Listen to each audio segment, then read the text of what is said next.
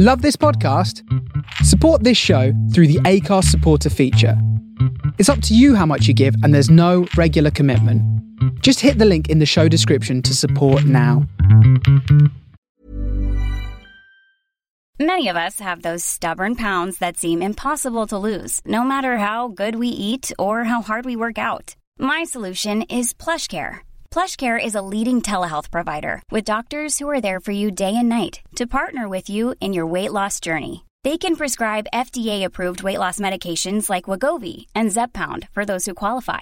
Plus, they accept most insurance plans. To get started, visit plushcare.com slash weight loss. That's plushcare.com slash weight loss. Hi, I'm Daniel, founder of Pretty Litter. Cats and cat owners deserve better than any old-fashioned litter. That's why I teamed up with scientists and veterinarians to create Pretty Litter. Its innovative crystal formula has superior odor control and weighs up to 80% less than clay litter. Pretty Litter even monitors health by changing colors to help detect early signs of potential illness. It's the world's smartest kitty litter. Go to prettylitter.com and use code ACAST for 20% off your first order and a free cat toy. Terms and conditions apply. See site for details.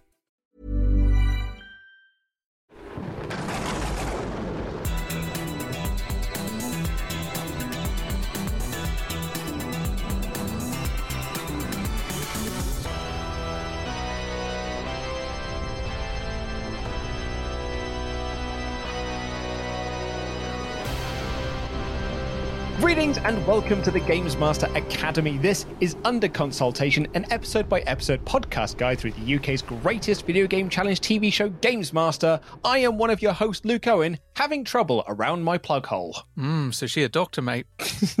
Meanwhile, I'm wondering if I'm completely bananas or am I Ash Versus? This episode aired on the 14th of October 1993. The Fugitive is still top of the box office, but we've got a new number one at the top of the charts, and it's former Games Master guests Take That, featuring Lulu, Relight My Fire.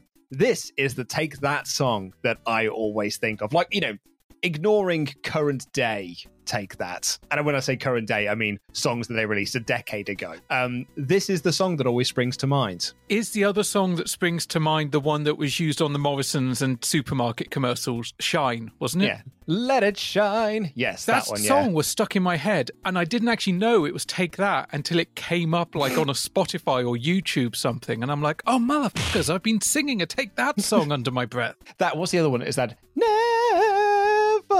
clap one that often springs to mind my mum likes it my mum likes take that Most mums like Take That. They are Yeah. they're, they're the knee tremblers for the um, for women of a certain generation, shall we say? Yeah, exactly. She once uh, met Howard and Donald at a restaurant once, and she was very, very excited that she texted both me and my brother with her excitement.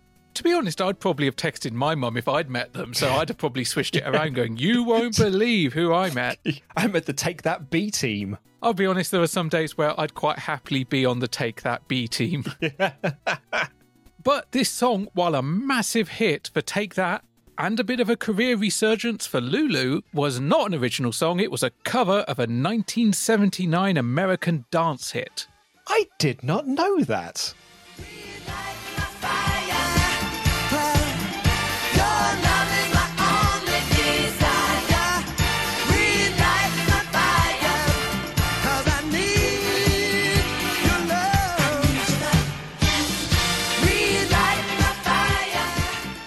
Yeah, it was originally released by a guy called Dan Hartman back in the end of the 70s and came from his album of the same name.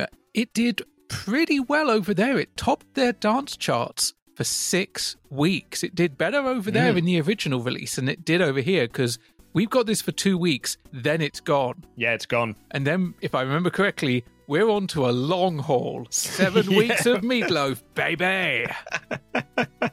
Which, ironically, is how long it will take us to get through the album cut of that song. But back to Relight My Fire, the Take That version. This was the second of the band's 12 number one hits, topped the charts, as we said, for just two weeks, and was the first number one single for Lulu. Very first number one single. Yeah, because I thought she would have hit number one earlier, because when I think of Lulu, I think of Shout, which was mm-hmm. also a cover. Yeah. But she does hold a record for the longest time between an act's chart debut and reaching number one because Shout came out in 1964. Wow. And 29 years and 148 days later, wow. talk about playing a long game.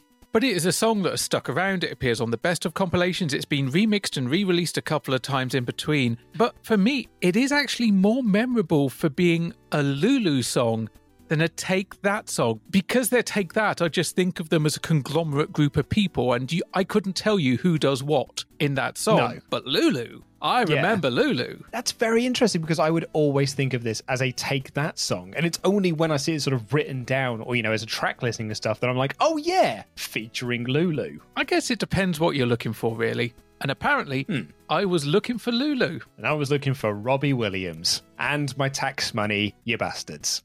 We've got no big games released this week, but I thought it was interesting of note. Tomorrow in our timeline, that is, on October 15th, the NES 101 is launched in North America, also known to fans as the Top Loader. And it doesn't get released in Japan until the 1st of December. Weird that they flipped that around, although the NES or the Famicom in Japan was always a top loader. It, hmm. it actually had more in common with the Super Famicom than what was released in America and Europe as the Nintendo Entertainment System. I actually low key quite like the NES top loader. Yeah, man, I saw it for the first time through Angry Video Game Nerd. Like, that was my first exposure to the Top Loader. I was like, well, that's a very cool design. If I was looking for a full size NES or a full size Famiclone, I would definitely look for one based on that top loader because there's just something kind of cool about it. I don't, I don't know. There's a lot of empty space in the NES, basically. It's much more compact. Yeah, exactly. Oh, Also, you get to see like you know the the artwork and stuff that's on the cartridge as opposed to hiding it away inside the NES. I could totally, if I was to, I've got a NES, but if I was to, if I say for example I lost that NES or that NES broke, I'd probably look to seek out a top loader NES to replace it. My NES is a bit broken anyway, and it's a bit um a lot of taps needed to to get the smegging thing going. My NES works perfectly, and by perfectly, I mean it displays a solid green screen, and that's your lot. All right, well, what's happening in the magazine for this month? Or actually, I, I believe is, is this our last venture into this issue for the month? This is our last appearance for issue 10 with its Jurassic Park cover, and also the first magazine that I have physically had to work from. It's so exciting to have the physical copy. Like you, you show it up to the webcam, and I get to see the cover and everything, and it is genuinely quite thrilling uh, to see that. I know, like Maximum Power Up podcast, every now and again, which email was like, it's it's magazine porn, and it's very very lovely, but not this sort of magazine porn that I was stealing from my newsagents to to sell uh, to other kids in my class. You you were a secondary school Larry Flynt, truly. or Paul Raymond. Having every single one of these magazines now that we need to finish not just this season, but all of Games Master is great. Although I do have to now be more careful when recording because when I was reading them off my iPad, there was no paper rustling. You're getting that authentic. You're getting that authentic sound to it now. Listen, look, you can't buy that kind of content. Like, we're giving that for free. Well, I mean, no, literally, I did buy this content. Although weirdly, the I bought it. They were selling them in batches of ten. They had essentially pretty much the first ninety issues of Games Master, and rather than just put them up there as a big old job lot, they decided to break them down into batches of ten, all of which ended within five minutes of each other. mm. Which meant, I tell you what, I had a period of time on a Saturday morning where you couldn't have got a razor blade between my arse cheeks. I was that tense because the worst thing that could have happened would have been getting 10 to 19, 20 to 29, and then losing one of the other batches. yeah. Because then I've just got this conundrum of do I still go for the rest of them? But thankfully, they were relatively uncontested. And if you are listening to us and you were one of the other people going for those batches of magazines, sorry, but it was going to a good cause, the cause that is in your ears right now.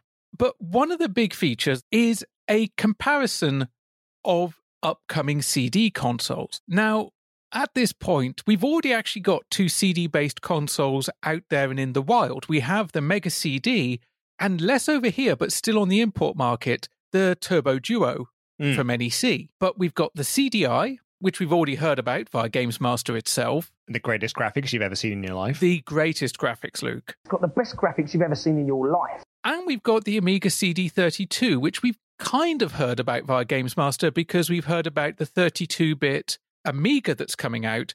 And the CD32 is essentially that with some bits cut off, yeah. mostly the keyboard. This article, in addition to giving us the vital statistics of the price and the release date and how many games it's coming out with, decides to put the newcomers into a fight with the existing platforms. And in retrospect, it doesn't go quite as it should have. So we skip to the first round, and it's CD32 versus the Turbo Duo. Which do you think would win this from 2020 Um, looking back? Probably the Turbo Duo. But no, they're going. The Turbo Duo is an ancient machine. It's handicapped from the offset due to its games not looking like CD games. Right. Well, you know what? Do you know what was released this year, Luke? What was released this year? You got the NEC PC Engine TurboGrafx Mini, which included various PC Engine games and PC Engine CD games, which would also come into the Turbo Duo. Do you know what was not released this year, Luke? yeah, fair point. No one's looking back at the CD32 and going, I want a mini version of that under my TV. Wait, no. No. No more than five people are looking back and going, I want a mini CD32. So, no, they gave the first round to the CD32. Round two is the CD32 versus the Mega CD. Now, you've got a vested interest in this one, being a Mega Drive owner. And I've always, always wanted a Mega CD. I wanted a Mega CD at the time. I still want a Mega CD here in 2020. I have never, never owned a Mega CD. Which one do you think won? I'm going to assume the Mega CD does not come out victorious here. It doesn't. But again, looking back from 2020, which one is remembered more fondly? And I'm assuming that these two kind of beat out the competition because they're the new kids on the block. Is that the kind of angle that we're taking here? And they're 32 bits, Luke. Well, yeah, of course. And they've got, you know, movie quality graphics. Some of the comparisons on this one are a bit more fair. For example, the CD32, whilst 300 quid to the Mega CD's 279 pounds, Which is why I never had one. doesn't require you to already own a console. Whereas realistically, if you're buying a Mega Drive and a Mega CD from scratch, you're not going to see much change out of 400 quid. Nope.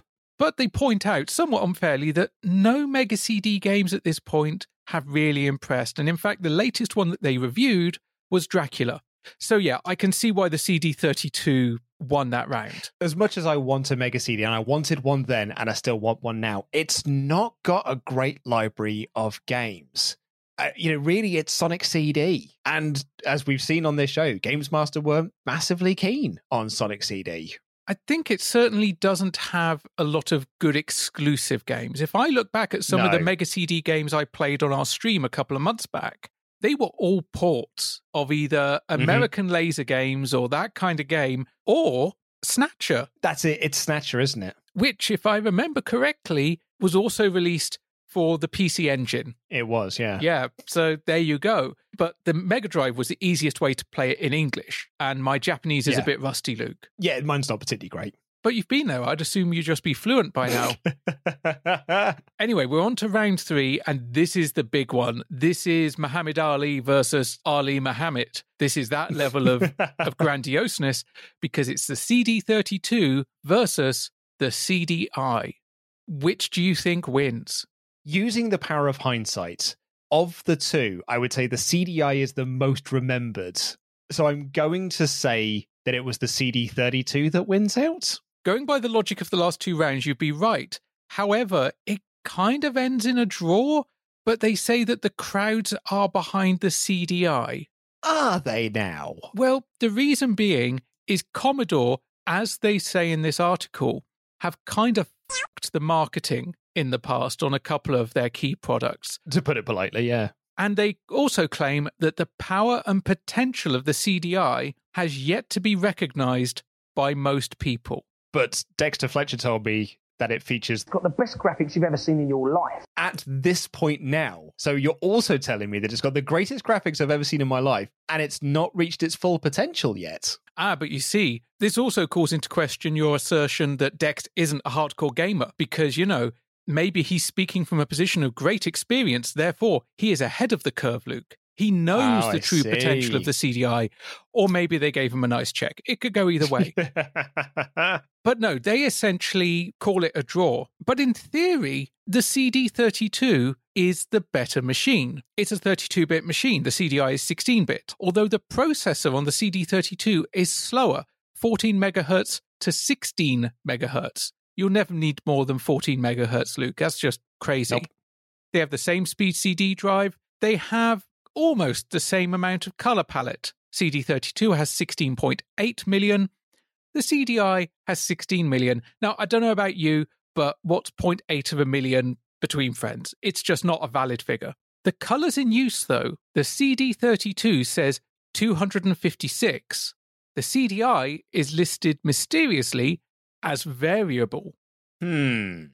However, there are no solid conclusions in this article because they say there's still so many unknowns. Atari will announce the imminent launch of a new console, the Jaguar, in the UK. I think we'll be talking about that a little bit later. Yeah. Apparently, it's a 64 bit machine and it's good and everything.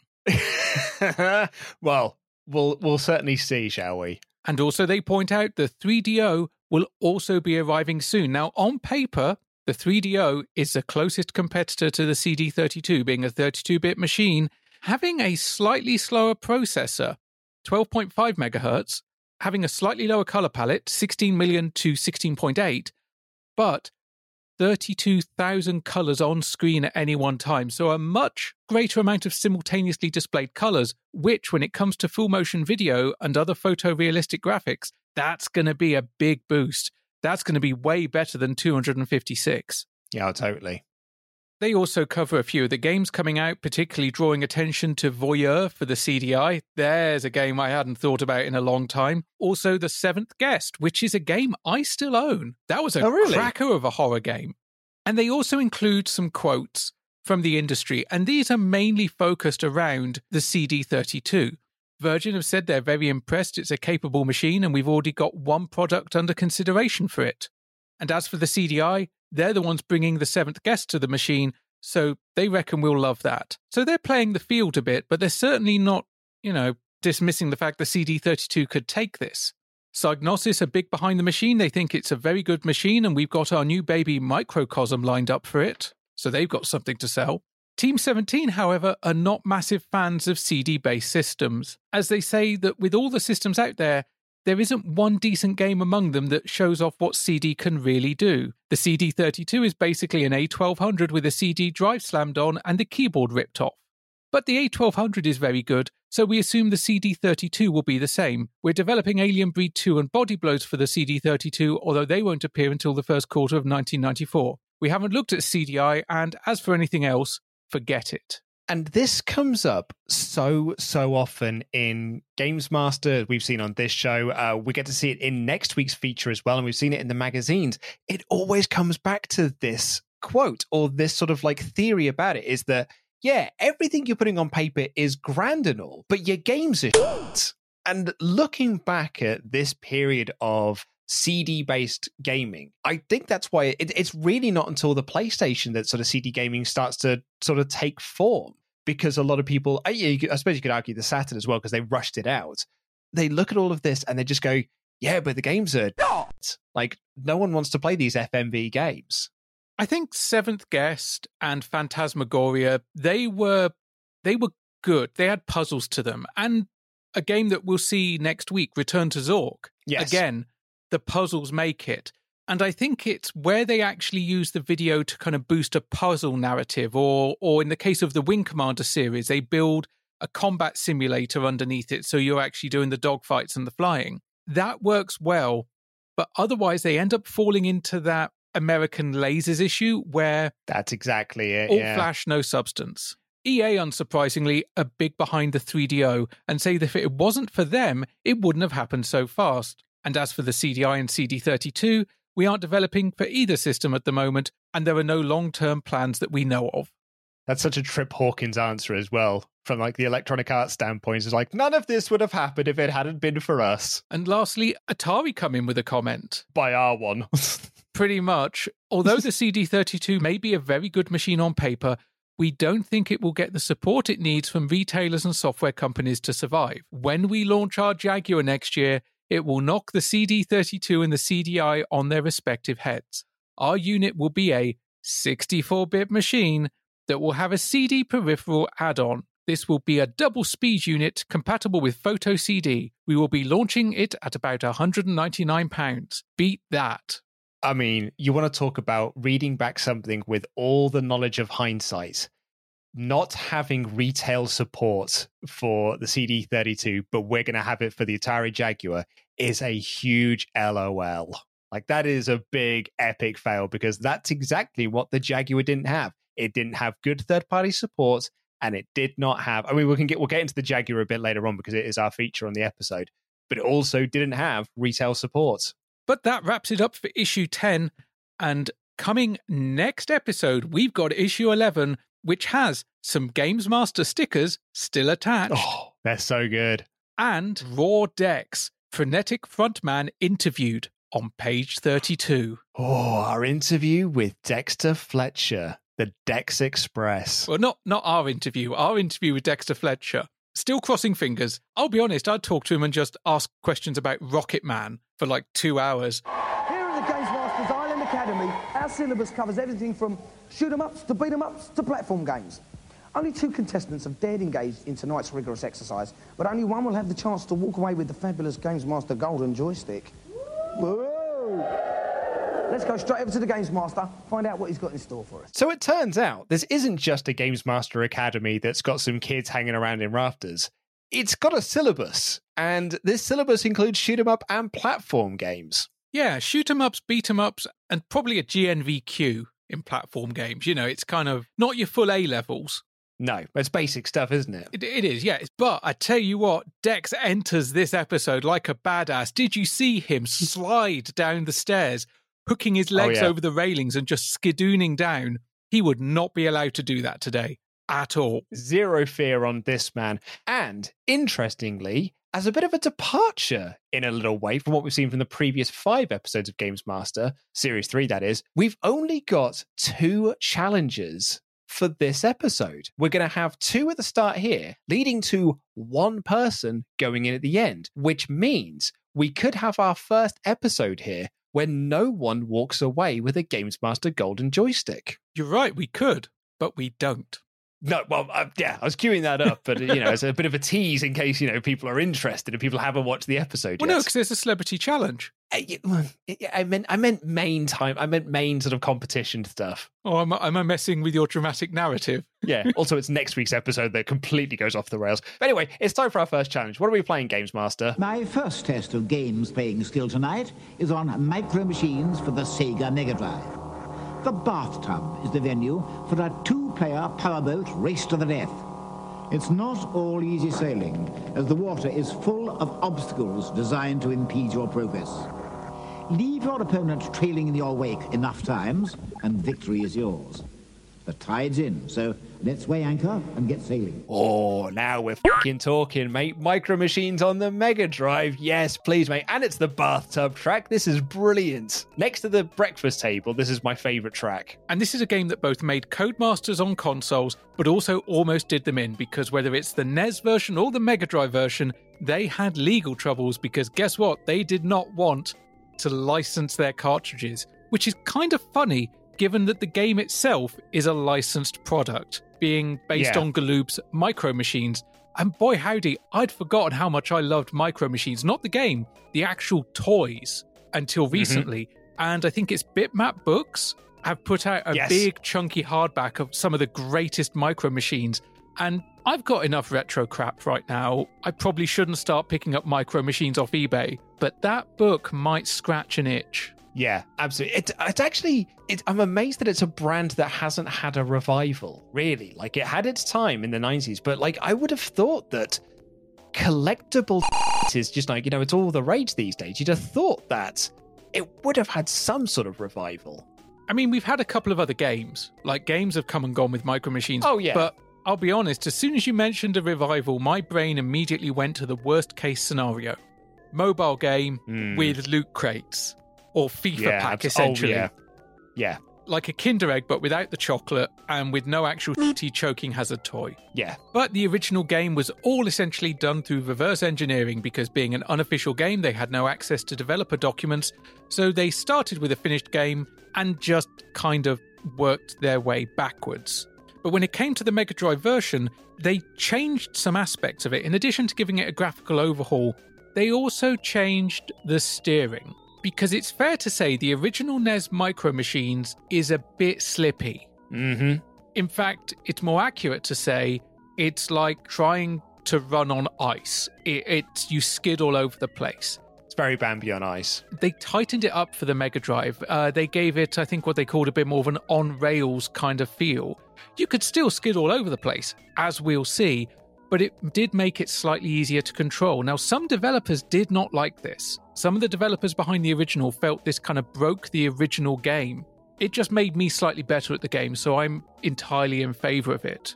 Now, this game, in the timeline, should have been out January 1993. But even though Sega were the cool kids and didn't get quite as bent out of shape about things like game genies and action replays, Mm-hmm. they still clashed with Codemasters, and therefore this game did not come out on the Mega Drive until July. So it's still taken a couple of months for us to get it here on Games Master, but oh, such a joy to see. And this is one of the most iconic tracks. Absolutely, it is. Yeah. Um, I've. I mean, I've got so many like Micro Machine stories because me and my brother played the absolute hell out of this game. Just seeing those words on my notes here, Micro Machines, instantly I can hear that theme song, and you're listening to that theme song as the bed music to to this bit of the podcast.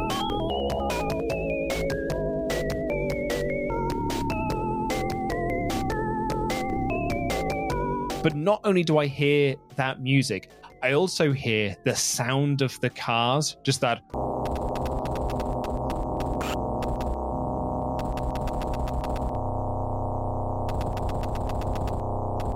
I can just pick it up out of my mindscape and just and it takes me right back to it. It feels kind of weird to play a game with no real in game music. No, yeah, it is because that like that is all you hear as the actual like, and you know some bumps along the way. Because the yeah, you're right, it's just the title screen music and you know character select and stuff. It especially feels odd after our 20 25 minute kind of love fest for rock and rolling racing, yeah, absolutely. where it's all about the music, baby. a Micro Machines memory that uh, actually I've only really just remembered when I was sort of thinking back to you know me and my brother playing this is the first time that my brother and I completed the game, or should I say, should have completed the game. Because the last track is really hard. Like, you know, it, it's a game of escalation. The races get harder and harder the more you get into it. But what me and my brother found was that you don't have to cross the finish line in order for it to count, or even, you know, for a lap to count. For swag points, you can go round it because the trigger point is actually quite far, sort of, you know, from the between the two tracks to note that you have either finished a lap or you have finished the race. Mm-hmm. So for bonus swag points, we would often do that. Just go around and be like, whoa, look how cool we are. The final race of Micro Machines is absolutely nails. And it took me and my brother so, so long to finally get to this point. And on one fateful evening, we were doing really well. And we were getting around the track. We were winning. Like we had quite a lead. It's the best that my brother has ever done at this game. I can picture him doing it now. And we got there and we were like, and there's the finish line. Let's go get our bonus swag points as we finish outside of the coloring lines. Only we went too far and he missed the trigger points. So he just went round the finish line, back onto the track, and it did not register that he'd finished. And so he had to go round the track again, and we came last because everyone else finished the race. That is the closest we ever came to finishing Micro Machines, and I've never finished it since. Now, there's an important lesson here, Luke, isn't there? There is. Absolutely, there is. What is it? Oh, it's not all about the swag points, I guess. Just finish the fucking race and get the win. Yeah, no, sorry, that wasn't a rhetorical question. I was literally wondering what lesson you learned out of it. I mean, I can tell you this: we didn't do those swag finishes very often after that. We did learn a lesson. Once bitten, twice shy. Exactly. Please welcome our two contestants racing for pole position in tonight's final Steve Bennett from Devon and Adam Walton from Birmingham. All right, okay, okay, let's find out what they're saying. So, Steve, you've been practicing on micro machines, yeah? How's it been going? It's okay, fairly even, except um, I'm having trouble around the plugger. Oh, right, okay then. So, do you think you're going to win then, Adam? Of course I am. Of course you are. That's the kind of attitude we want. Good man. Don't get too excited. We've got Steve and Adam playing this game. Dex even does the accent for Adam because he is from Birmingham. He's coming down. And there's a bit of a difference between these two lads here, Ash. There is. My note says that Steve is two Adams in height. Well, yeah, that's because Adam is in his late teens, possibly even into his early 20s, and Adam is five. He's definitely five or a very short, like eight or nine. Yeah. He's younger. This is David versus Goliath. This is Rey Mysterio versus the Giant. This is this is Prince versus Michael Jordan on a basketball court. Yeah. It Prince in heels or without? No, no, in in his in his tennis shoes, which he Oh, buys, tennis which he buys from the kids section, as we learnt via Kevin Smith. Yeah. But Steve is quick to acknowledge that he's been practicing, he's doing pretty well, but he has struggled a bit around the plug hole, something that we will definitely encounter. Yeah, because I would say they've picked the perfect track for this two-player option. We talked about this when I think it was was it in the Micro Machines review. We've had Micro Machines reviewed on this show, or it's come up in in something where we talked about how I'm not a fan of the two-player mode on Micro Machines. I actually much prefer the single-player mode and just playing it with a friend and swapping the pad back and forth. Between two very good players, a two-player mode can last for hours because you just switch points back and forth. We've got a point system at the side, and you have to get a certain number of points. But if you lose a point, then the other person gains. And it's like it's it's the first to ten. But if you lose, you know you, you get the if you get it if you've played the game. Hmm. And it can just go back and forth. But they've picked the perfect track here because the bathtub has no edges. There's no way for you to fall down or fall off. You just bounce off the bubbles back into each other. So it creates more of a sort of a calamity style thing. But you've also then got the really fun hazard of the spinning plug hole that can suck you down. But before we get to the sucking, Mm-hmm. Diamondism, Someone's got to do them. With me in the commentary box this week, I've got Tim Boone of NMS Magazine. Hi, Dex. How you doing? All right. Not bad, not bad. So, micro machines, we've got the bathtub level. Um, do you want us to tell us a bit how the scoring works? Sure, it's very simple actually. Over on the left, you've got a, like a big bar that's made up of eight blobs. Four of them are red, four Yeah. of them are blue. And now um, you either ride in the red or the blue boat. The idea is to steal those points from your opponent by literally racing him off the screen. Leave him in your wake, so to speak, and rack up the point. If you get the whole lot your colour, you've won. Simple as that. Great stuff. Yeah, we haven't seen Tim since episode one. It's nice to have him back. He explains how the scoring system works way better than I did when I was completely ballsing it up about five minutes ago.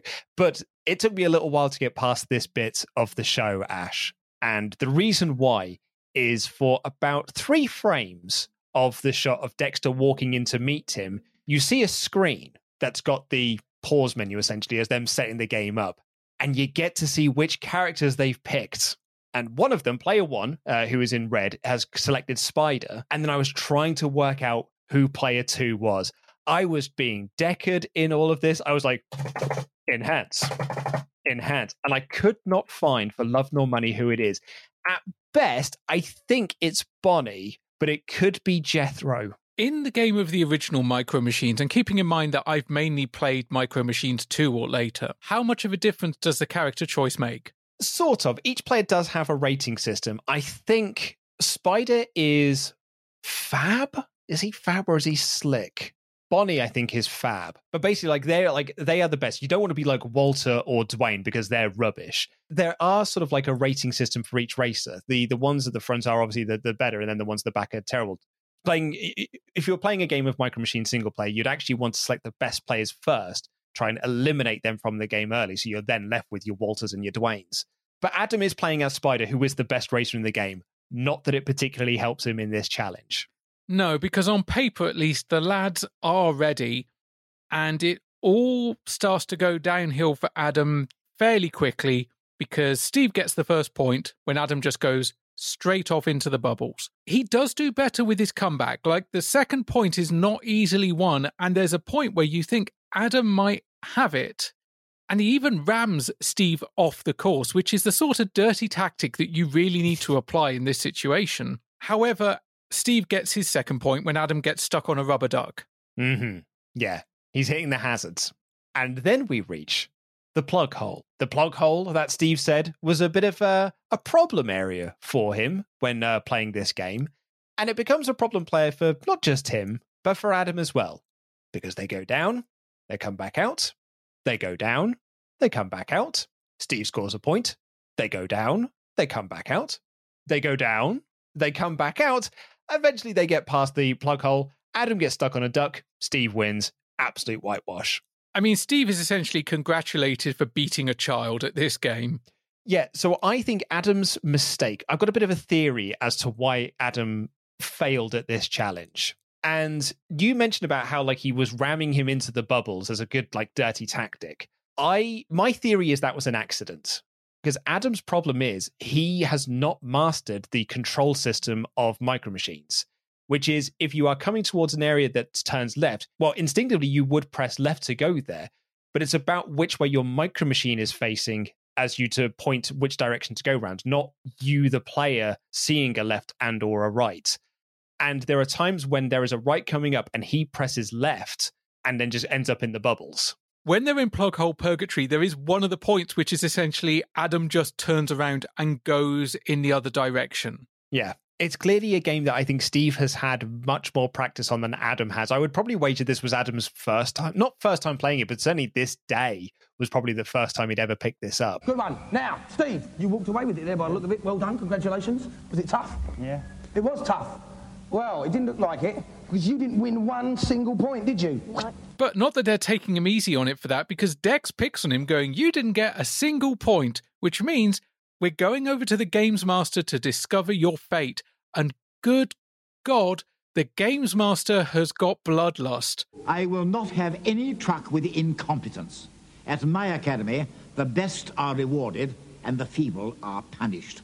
Off to the furnaces. Holy shit, that escalated quickly. Yeah. Feeble are punished. It's off to the furnace. Then the caretaker comes up. His caretaker's even making like grumbling noises as he's like tears takes as he takes this poor child away to throw into the furnace.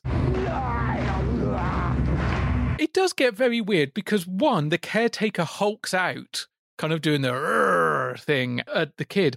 But before that, when Dex is banishing him to the pit, he is repeatedly poking the kid in the nose. it gets weird, Luke. It gets really weird.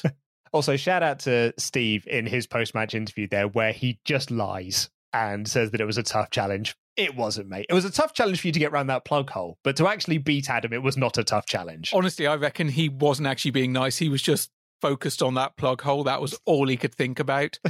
and even regardless of what happens later, he will be having nightmares about being drawn into that plug hole on national television because it will never escape him and he will never escape it. It's the fight of the century as Robocop meets up with his arch box office rival, the Terminator. With 10 levels of pure blasting action and new weapons to pick up along the way, is this the ultimate for shooting freaks? two previously console bound heroes together on one cart. And was it worth it? Well, yes, it was. The animation is certainly a lot better than the previous games. Terminator, brilliant. Robocop, fab. They mix together reasonably well. It's all action, it's all shooting, it's all climbing up and down ladders and running along and picking things up. There's so much blood and guts and plenty of fast action violence. The graphics are lovely, the sound is fantastic, and action fans are going to love this a lot. Into the review zone, we've got Jeremy Daldry, games expert, Jaz Rignall from Mean Machine Sega, Frank O'Connor from Total, and Dave Perry from Mega Power. And up first, it's Robocop versus the Terminator, a brilliant but nails game that is gory as fuck. First time I played the Mega Drive version of this was under emulation in the past like six months or so. I'd played the SNES version and gone, "Oh, that's okay. Then I played the Mega Drive version and went, holy shit, there are blood and guts and body parts everywhere. It is nails, but you know what? This is also brilliant, and I am so happy that everyone is on board in this review for how good this game is. Apart from Jaz. No, he's positive about it. He says it comes together reasonably well. Yeah, reasonably well. Like, I think he says, like, the characters are great, and together they're all right. Yeah, Terminator brilliant, Robocop fab, and they mix together reasonably well. All action, all shooting, all climbing up and down. Maybe it was a bit too platformer for him. That's what I was thinking. It's also in his delivery. I was listening to his comments and going, this is the most positive I've heard him sound about a game for a good time. This is the equivalent of an A plus. Jeremy, on the other hand, uh, makes the very interesting point, a very correct point, you could say as well, that both the Terminator and Robocop have had bad console games. Although I, I do like Terminator on the Mega Drive, which has been reviewed on this show. I do like that game it, you know, as quick as it is. But here, they're actually much better together. They are better than the sum of their parts, which I, I really like. And then Frank puts over the, the blood and guts of the game, which you realize it literally is at times. Like the way that your enemies explode, it's proper Paul Verhoeven, Robocop style explosions of people. This is definitely the Terminator visits the Robocop universe. I mean, it is based Oh, yeah. on the four issue miniseries from like 92. And I think that is part of the reason why this game is so good. It's not a case of, hi, I'm Ocean Software and I've just got the license to make a Robocop 2 game. I have three months to produce this game and get it to shelf. This game had a proper development life cycle they weren't tied to only having a trailer or a couple of clips or some stills and a plot summary to put it together. They had a comic book, they had a plot, they had everything they needed in front of them, and they had all the reference material from two Robocop films and two Terminator films. They were laughing, and the proof is in the pudding. This game is great. It was great then, it's still great now. The SNES version is slightly less great. Shout out to you as well for only saying there are two Robocop movies at this point, because there are only two Robocop movies at this point, and that pilot for the TV show. No, I don't know what you're talking about. two two movies, two RoboCop movies. That's all there's ever been.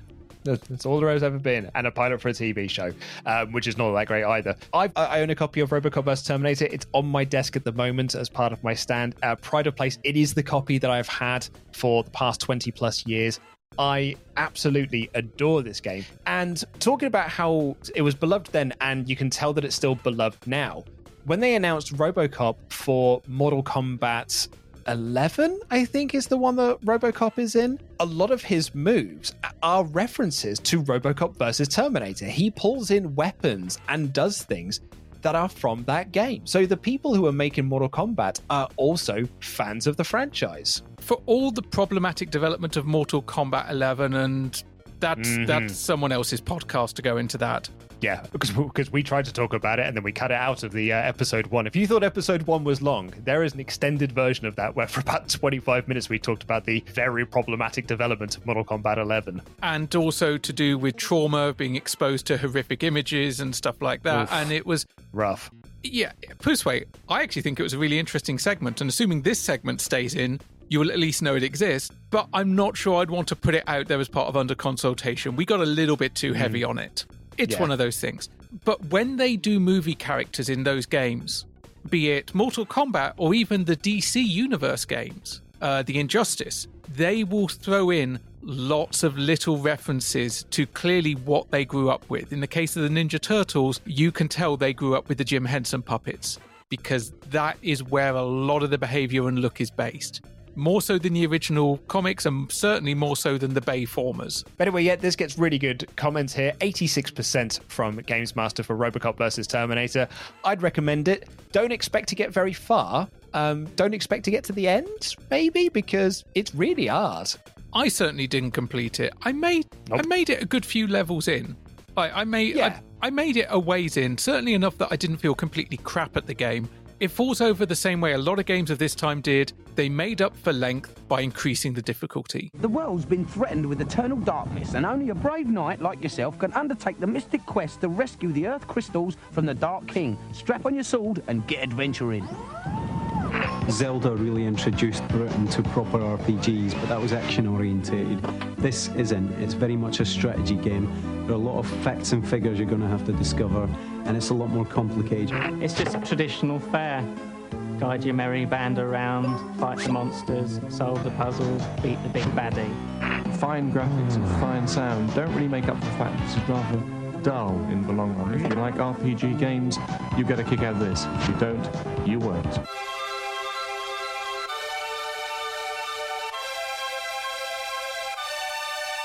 Up next, this is an interesting one Final Fantasy Mystic Quest. This is not what I was expecting to see, but the comments here aren't glowing for the game because they're talking about how that this kind of RPG, and we talked about this on a, on a previous episode, this kind of RPG won't get its recognition in the West until Final Fantasy VII makes people go back and reappraise these games at this point here, it is just, it cannot break the Western market. Which is amazing when you consider that this game was developed for the Western market. It was made in Japan, but it was developed as a beginner's Final Fantasy for North America and by proxy Europe. It was made in Japan, but they went, okay, we've not really broken in with the previous Final Fantasy games. Let's make a spin off. Let's make it easier. Let's dumb it down for those Westerners and Oh, put it out there. And while it wasn't the best received, I mean, it doesn't do badly in this review, but it wasn't. No, it wasn't the best received. It did have a very important legacy because from this game came the Mana series, Secret of Yes. Mana, and that series of games did do pretty well in the US. Secret of Mana on the SNES is a great game, absolutely Yeah. fantastic, and definitely got good reviews when that came out suffered on the translation as many early Square games did, but so it goes. Yeah. However, much like Mario 2, this game would actually be retranslated and then re released in Japan as I believe Final Fantasy USA. We made a game for the thick ones. Do you want to have a go? In addition to giving birth to the Mana series, it was also praised for its music. Again, even back at this time, Square Games, amazing music. You'll be hearing some of it in the background right now. It's a banging score.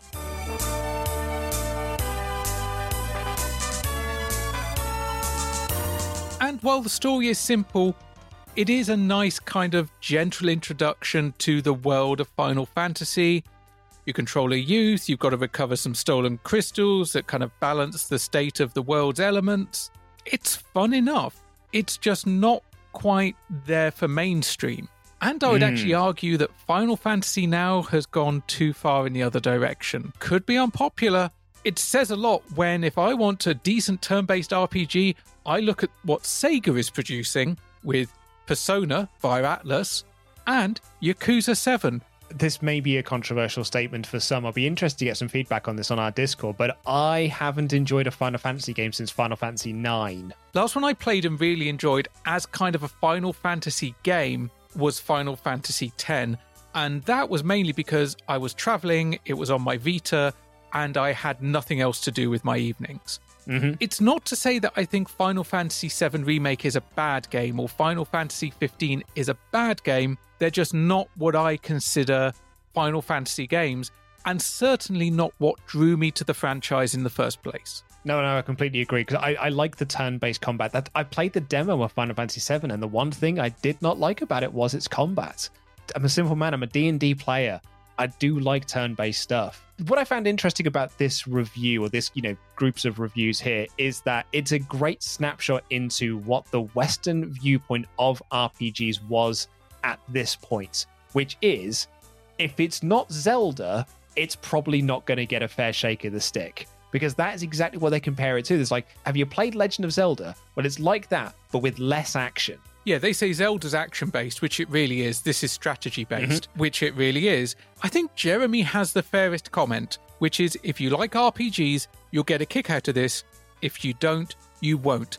This was not going to be the game that would make people go, oh my god, where has this genre been all my life? But Yeah. 75%, I think, is still pretty respectable. We talked about Yeah, how I'd say so. ratings work, and nowadays, if a game's not 90% plus, it's considered a failure.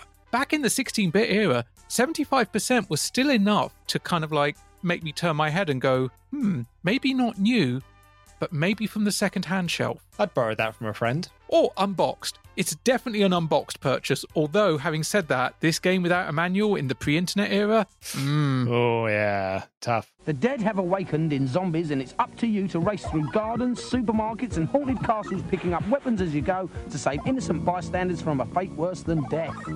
Well, either I'm completely bananas, or Zombies is the best SNES game I've played in years. It's simply superb. It's great fun to watch, it's great fun to play as you make your way through the various gardens of your neighbors, saving them from the zombies that are creeping their way out of the ground.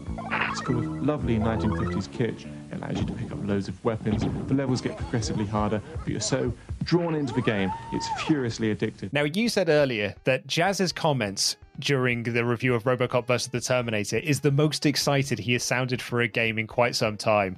But it's really Zombies Ate My Neighbors. This is excited Jaz Rignall, who calls Zombie Ate My Neighbors, which is a fucking brilliant game for the record, is the best SNES game in years, which is quite a statement when Rock and Roll fucking Racing was reviewed just a couple of episodes ago. I find myself torn because I love rock and roll fucking racing, but I also love fucking zombies ate my fucking neighbors Oh, because God, it's a great game. this game was critically lauded on the SNES and the Mega Drive. It was full of 50s kitsch, as, as was said in the review. It had amazing sound, amazing graphics, pop culture references out the wazoo. If you can think of a horror film made between the 1950s and present day 1993, there could well be a reference in there. About the only thing I don't think I've seen anywhere is I don't think there's a Phantasm reference, which saddens Yeah. me because I want more Phantasm references in my games. But for a game that was so critically successful, it didn't sell brilliantly. No, I think it's the title. It's a bit Freddie Starr Ate My Hamster. I mean, over here, it wasn't even called Zombies Ate My Neighbors, really. It was just called Zombies. Also, chainsaw wielding maniacs were replaced with axe wielding lumberjacks. It's a really weird differentiator to have, but apparently, axe is fine, chainsaws, nuh uh. Mm-hmm. But it's a single or two player simultaneous co op game. You can choose between Zeke and Julie. As they say in the review, you go around neighborhood shopping malls, haunted castles. There are zombies, vampires, werewolves, spiders, evil dogs, giant ants, all sorts of amazing, wonderful genre tropes. And it's a LucasArts game, so while it was published by Konami, this has got the feel of LucasArts about it. This sits in the same universe as Day of the Tentacle and Sam and Max. You can feel the influence. It's a combination of two great studios at their height coming together as well. Because Konami are, are killing it at the moment with the games that they're making. And as you say, LucasArts are absolutely nailing it. We are actually just a month away in our timeline from Sam and Max being released. Crazy to think. And also, here in the present day, we're about to get Sam and Max released again for the Switch and I think Oh, yeah. the PS4. Yeah, that's what I'm going to have to get. Bloody love Sam and Max. Love the cartoon show. Wish wish that got a Yes. proper decent like collector's edition out there. This game did not stand alone. There was a sequel released next year called Ghoul Patrol. More of the same, still a very good game, but like almost all horror sequels, law of diminishing returns. But also not just restricted to games because stuck in development hell, there is a Zombies Ate My Neighbors film. It started development in 2011. God knows where it is now. I find it amazing that that film hasn't been made because now is the perfect time to get that sort of film out there because retro is cool. Absolutely, yeah. My favorite description I've ever heard of Zombies Ate My Neighbors was from a friend of mine at university who said it's Robotron on a much bigger scale. I wouldn't argue with that. It's got a lot in common with it. Although, actually, a dual joystick Zombies Ate My Neighbors coin up. Oh, oh, that Yeah. would have been something. Next week, we get a coin op that I really wish I'd had a chance to play, but I would give up that if there was a chance of me getting a Zombies Ate My Neighbors coin op. Not to give too much of a spoiler for next week, but I know where you can play uh, that next week's coin up. I mean, I'm assuming not right now, but No, no, not right now, no. when we get out of COVIDville, hopefully so. yes. But 90%, very well deserved, and also, when you look at it, a really high score for Games Master to give. Yeah, really is. At this point as well, like you, you think back to episode one when we had our Mortal Kombat and Street Fighter 2 Turbo reviews, where they were like, these are the games to get. D- neither of those scored 90%. But that's the thing with Games Master, as we're discovering. If you give them something original, and despite all its pop culture trappings, Zombies Ate My Neighbors is fresh. Yeah, absolutely. Which is why I think that's why Jazz gets behind it. Because yeah, we had Dave on the show uh, not too long ago where he was talking about how at this period of time, there are a lot of platformers being released. If you've got a movie, it's got a platform tie in. And it's not even like at this period of time, it's the last three or so years have just been a lot of platforming games being released. So if you're Jaz Rignall, it is just like, oh God, another platforming game and then something like Zombies Ate My Neighbors hits you, where it's like, oh, this is fun. because it's different from everything else. A fierce battle is being waged in the world of consoles as to who will be credited with the world standard. Tonight we present an exclusive on the latest pretender to the throne, the Atari Jaguar, launched in America next month. Atari claim that the Jaguar is much more powerful than the 3DO, twice as fast in fact, and uh, four times as fast as Super Nintendo and the Mega Drive. It's got a full range of graphic effects, uh, millions of colours, CD quality sound, and it's actually the first 64-bit system to hit the market. Atari's joypad for the Jaguar is quite unusual. Besides the normal pause, start, and main function buttons, there's, there's a 12-button keypad, which will increase the number of options during gameplay. This all sounds impressive, but in practice, does this mean machine and its software live up to Atari's claims? The Jaguar arrives with five games. Ironically, out of the games I saw running on the Jaguar, um, most enjoyable was Tempest um, and as ancient Atari coin-op. But has the Jaguar got enough ammunition to blow its rivals away and prove it can be the console of the future? For a start, you'll be able to hook it up to the telephone and play games over the phone with your friends. You'll be able to receive information broadcasts from cable TV. Uh, things like full motion video will be possible with an MPEG cartridge, for example, as well. It's competitively priced at £199, but hold on to your purse strings because the Atari Jaguar doesn't land here until next year. Well, here it is. We teased this at the top of the episode, but it's time to talk about the Atari Jaguar, which I own. I own an Atari Jaguar. It is a shit console. I hate its controller. I've only got a handful of games for it. I don't think I'll be getting many more. I might get. I, I do want to get Doom for it though. Doom being one of the few good games out there because realistically, what killed the Jaguar more than anything was a lack of good games. If the games had Yep. been there, they could have picked up a lot of the other issues. However, here we are, the tail end of 1993.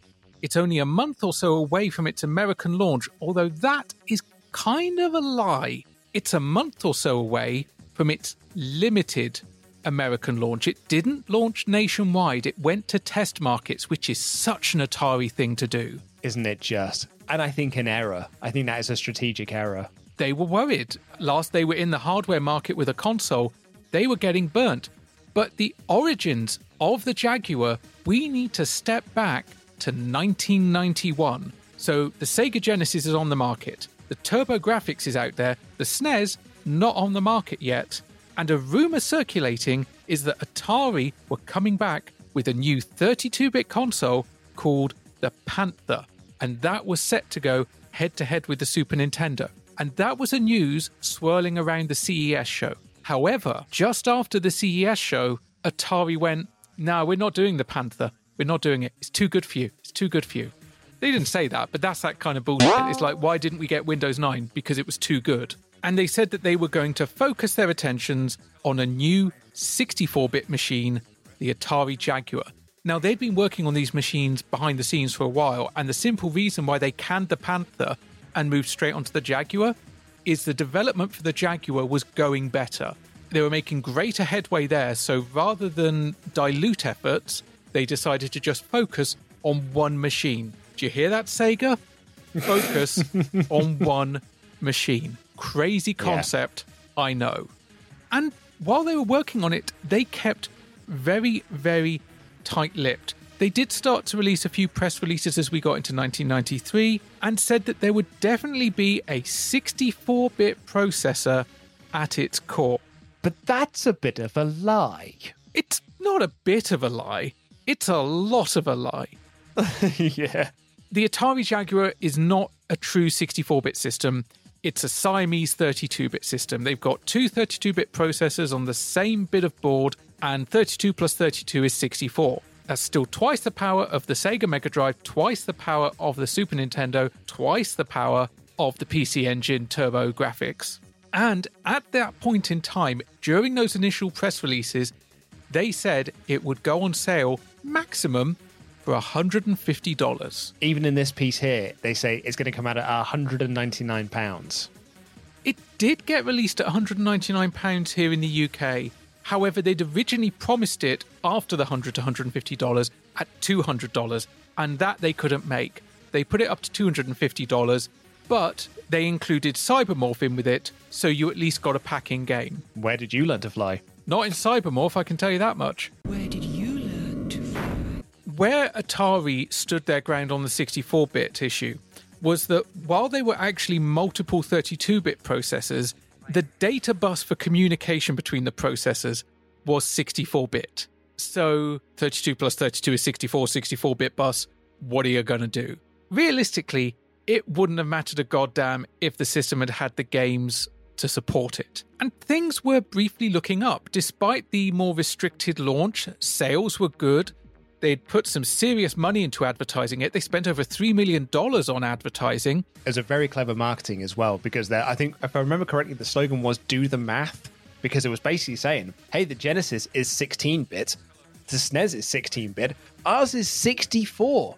Do the math," and it is hilarious to look back on because as kids, I can tell you this: I don't know what the hell a bit was.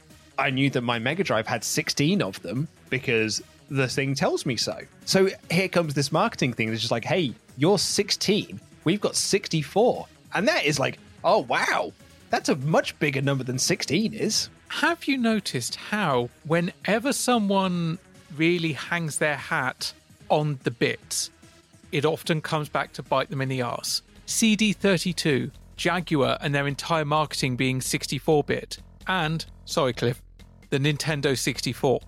It's meaningless if the software isn't there. That's exactly it. And Atari claimed they would have software support. They said they had 20 third party developers, they had all these peripherals planned, some of which we hear about in this promotional piece, but retailers, particularly in America, skeptical. So gun shy. Atari were damaged goods. They'd kind of bust themselves up multiple times. Their home computer efforts hadn't set the world alight.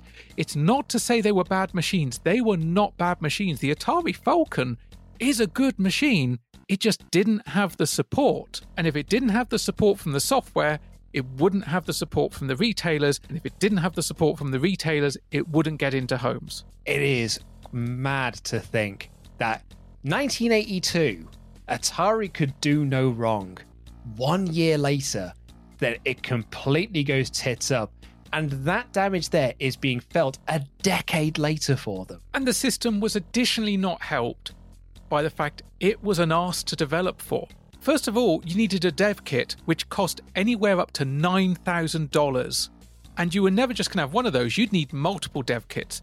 So you had a high startup cost, you had a difficult to program for language, you had a high startup cost, you had a system that was difficult to program for and which had very restricted development tools. And as a result, a lot of the games were delayed or they were rushed out without proper testing. And in the end, a lot of the announced developers never actually made a game. I mean, it's become a running joke on this podcast at this point when we're talking about games in the reviews, in the challenges, or the consultation zone. I'll pop up at the end and go, and there was a version developed for the Atari Jaguar which never came out. And that's not going to go away because that happened a hell of a lot.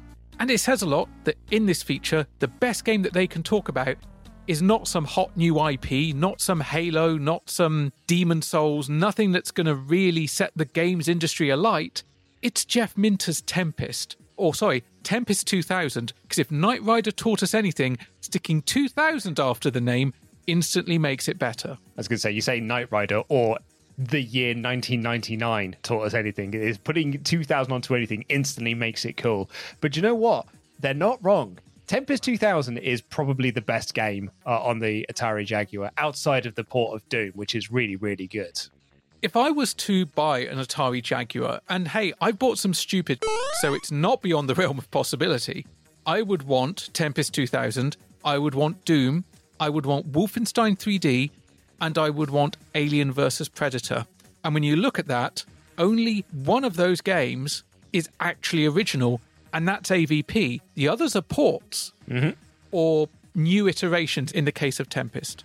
I get the feeling we're going to be talking about the downfall of the Jaguar over the coming year, and it's not going to be pretty. I'm looking forward to seeing if it does end up on an episode of Games Master because it's likely not going to be in Series 3 because it's it's too new to end up in Series 3. But is it going to be too dead by the time we get to Series 4? There is a challenge that I know we get on the Jaguar. Oh, yeah? It's a very special challenge and it's unique in so many ways. I look forward to getting to it, but that is way at the tail end of season four. Oh, wow. So it's quite a ways off yet. But we also see a few peripherals that they say are going to come out. The only one that does is the CD ROM. There were finished prototypes of the modem, but they were never released, and only one game ever supported it, and that MPEG card never existed. A question from this that I, I wanted to pose to you because I'm not this technically minded, so I don't know. But it was one of the things that really jumped out to me is this claim that the Jaguar boasts CD quality sound. Is that true? So, by saying it has CD quality sound, what it's saying is it has 16 bit stereo sound. And it did have the hardware in there to back that up. However, particularly during the cartridge era, it was restricted by size. It's the same issue as the Nintendo 64. The Nintendo 64 does CD quality sound, it does 16 bit stereo, but you can't fit much CD quality sound uncompressed on a cartridge. That was going to be my question, yeah, because I would have assumed that in order to have real great CD quality, you would want to have that on a CD. No, CD quality just means literally the same quality as you would get on a CD. But to have it in any meaningful quantity at this period in time, you need a CD. Now, Switch memory Yeah, cards, yeah, yeah, gigabytes and gigabytes of space. But at this point in time, it's possible, it has the hardware. How much you're going to get, that's the question. Do you think you and your mates are the world's greatest game players? Then get ready because in a month's time, Games Master will begin the world's first televised all formats team video game championship. We're looking for teams of three players. That's you and your mates to compete on TV for the latest state of the art video game prizes. We will be holding auditions to find out just who's good enough to take part in this mega mungus challenge. So once you've selected your playing partners, all you have to do is send in your application to this address Games Master Championship, PO Box 91, London E14 9GT. The closing date for all entries is the 25th of October. We'll be repeating the address at the end of the programme. But that's not our only feature we've got on this episode. Coming up soon, it is the Team Championships. They're looking for teams of three. They're holding auditions very, very soon, and entries close on the 25th of October, which is, it's only a couple of weeks away. I was talking to previous guest on this show, Matthew of Botchamania, about uh, Series 3. And I was messaging him saying, like, "Do you know what? I'm actually really enjoying watching the show at the moment. And he just said, I wonder if it'll be the team tournament that'll finally break you down on Series 3. And I was like, yeah, maybe it'll be gobby teenagers being to Aladdin is what's going to break me on this show. I don't know, because I'll be honest, I think if I was just watching Games Master and maybe even reviewing it like on a blog by myself, yes. But I actually just get to watch it, make notes, and I have notes that say, make sure you mention this to Luke or make a note because I reckon Luke will have something to say about that. So I'll be honest, the simple fact that I'm discussing this with you and that we have a purpose for watching this, that's what's going to keep me going through any possible fatigue we may get during that team championship. Yeah, I think so as well. Because spoilers, I've actually watched a couple of episodes of the team championships and I don't hate it. That's not the same as liking it, though, is it? no, no, it's it's not. But I don't hate it. I can tell you that much. But anyway, that's a little bit down our timeline. Before then, we've got a celebrity challenge. What are we playing, Games Master? My next challenge is on WWF Royal Rumble for the Super Nintendo. Our contestants have as much time as it takes to body slam, grapple, or hurl their opponent into submission. Victory only comes when one player is too exhausted to carry on. There don't seem to be any rules, so take your position in the ring for what promises to be a no-holds-barred contest. Oh, grapple fans, this one's for me, mate. WWF Royal Rumble. I didn't have the SNES version, but I did have the Mega Drive version, and it's really good, mate. I had the SNES version. I think when Matthew was on, we had a bit of an argument about the respective rosters because I'm all Papa Shango on this one. yeah. But man alive, I played Super WrestleMania. My friend had Super WrestleMania, but I got Royal Rumble, and ooh, I love this game. This game was so much fun. And it is just a basic step up of what Super WrestleMania was. I've played this game recently. It hasn't held up. It's a thumb shredder. It's a proper thumb shredding game. But nostalgia does do it some favors because I remember playing this as a teen and I just remember really, really loving it. My biggest victory on this is doing a Royal Rumble, because, you know, that was the big mode that was on the game. Doing a Royal Rumble and eliminating every other person. I was the only character to eliminate wrestlers, and I was so bloody pleased with myself. And my thumb was absolutely wrecking afterwards because it's a proper like track and field style. Rub your knuckle over the uh, the A button to, to really get some speed on it. You need auto fire in this game. You really need auto Yes, fire. you do. Please welcome our celebrity Royal Rumblers techno pop duo, the Utah Saints. Give it up. Stop. Okay, right, you two are going to be playing at a beat 'em up game.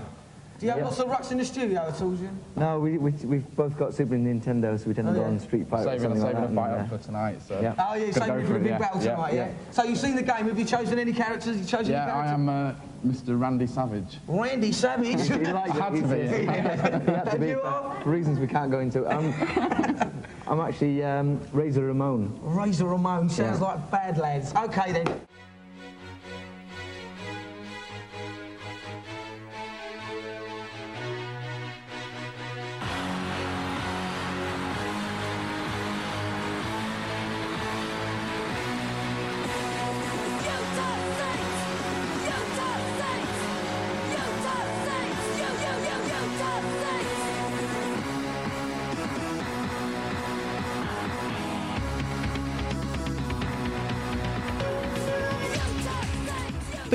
Mention remembering this game from your childhood.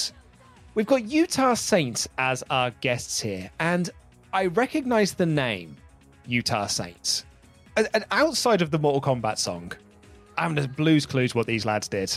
Their version of the Mortal Kombat theme was actually just a remix of the Mortal Kombat theme that was done for the home release of the video game, which was done by a group called the Immortals, who were essentially a band put together for Mortal Kombat, the album from 1994. I will tell you this though, they look cool. Like, they look super duper cool. And as they were walking into the Games Master Academy and chatting with Dexter Fletcher, I did think that is how I wanted to look then. And in a way, it's kind of how I want to look now. There is something both dated and timeless about their style. But remember them or not, they're still going today. I know, I found that out when I Wikipedia them, yeah.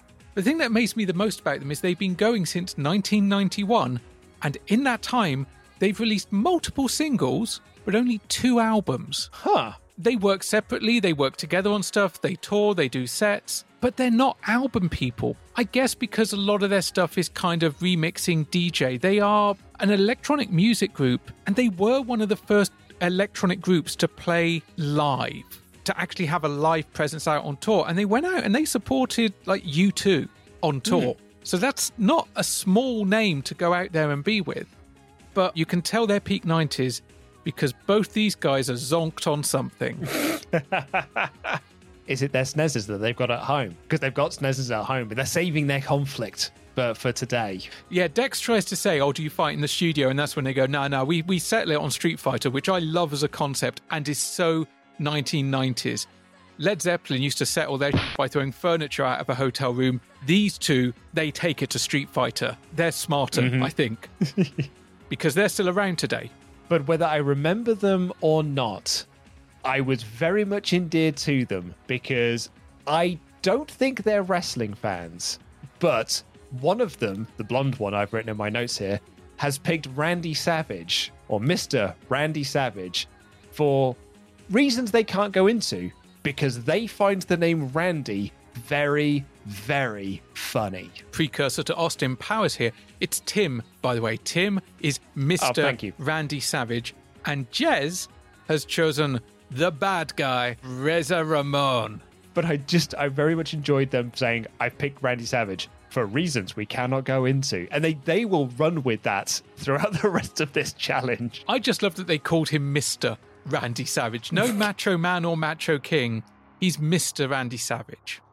Although Randy Savage and Razor Ramon, two of the seven characters that were in common between the Mega Drive and the SNES, because there was three months between the Mega Drive and the SNES versions coming out, and by the time the Mega Drive version came out, people had been fired, people had come back, people were removed for drug reasons, and so Ric Flair, Mr. Perfect, Ted DiBiase, Yokozuna, and Tatanka were out, and the Sega version had Hulk Hogan, IRS, Jim Duggan, the model Rick Martel, and Papa Shango.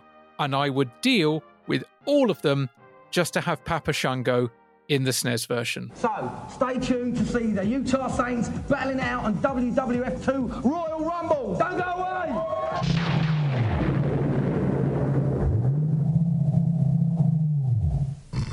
We've run out of PG tips. PG tips.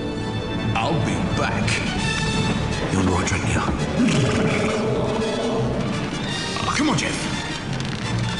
Ooh, that was a bit ropey. come on, Jeff. Get PG tips. Come on. Come on, Jeff. Diamonds, jewels, golden PG tips. Golden PG tips. Golden PG tips. Wake up to a golden cup of PG. Tender tips make tastier tea. Oh, and Jeff, that's the last of the PG tips. I'll be back. Get ready to rampage, cause they're back in a European rampage again. Sponsored by the Stan and Atari, those WWF superstars will be rampaging your living room live from the Sheffield Arena, April the 19th on Sky Movies Plus. The WWF exclusively on Sky TV. And now a word from the sponsors, the Sun newspaper. For extensive coverage of every bout, get a tight hold of the Sun. All the action, all the big stories. It's number one for the WWF. The Sun, the paper that really packs a punch. Hiring for your small business? If you're not looking for professionals on LinkedIn, you're looking in the wrong place. That's like looking for your car keys in a fish tank. LinkedIn helps you hire professionals you can't find anywhere else, even those who aren't actively searching for a new job but might be open to the perfect role. In a given month, over 70% of LinkedIn users don't even visit other leading job sites. So start looking in the right place. With LinkedIn, you can hire professionals like a professional. Post your free job on linkedin.com slash achieve today. Ever catch yourself eating the same flavorless dinner three days in a row? Dreaming of something better? Well, HelloFresh is your guilt-free dream come true, baby. It's me, Keke Palmer. Let's wake up those taste buds with hot, juicy pecan-crusted chicken or garlic butter shrimp scampi. Mm. Hello Fresh. Stop dreaming of all the delicious possibilities and dig in at HelloFresh.com. Let's get this dinner party started. Hi, I'm Daniel, founder of Pretty Litter. Did you know cats tend to hide symptoms of sickness and pain? I learned this the hard way after losing my cat, Gingy. So I created Pretty Litter, a health monitoring litter that helps detect early signs of illness by changing colors, saving you money and potentially your cat's life. Pretty Litter is veterinarian developed, and it's the easiest way to keep tabs on your fur baby's health right at home. Go to prettylitter.com and use code ACAST for 20% off your first order and a free cat toy. Terms and conditions apply. See site for details. Now you get a free dinosaur with every pack of 80 PG tips. Free dinosaurs? And the rate to collect.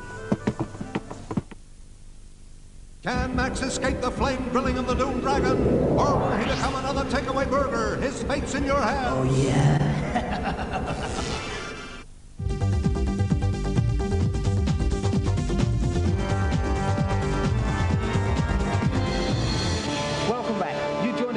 time for our celebrity challenge, where we've got the Utah Saints battling it out on WWF 2 Royal Rumble. With me in the commentary box this week, we've got Dave Perry of Mega Power Magazine. All right, Dave.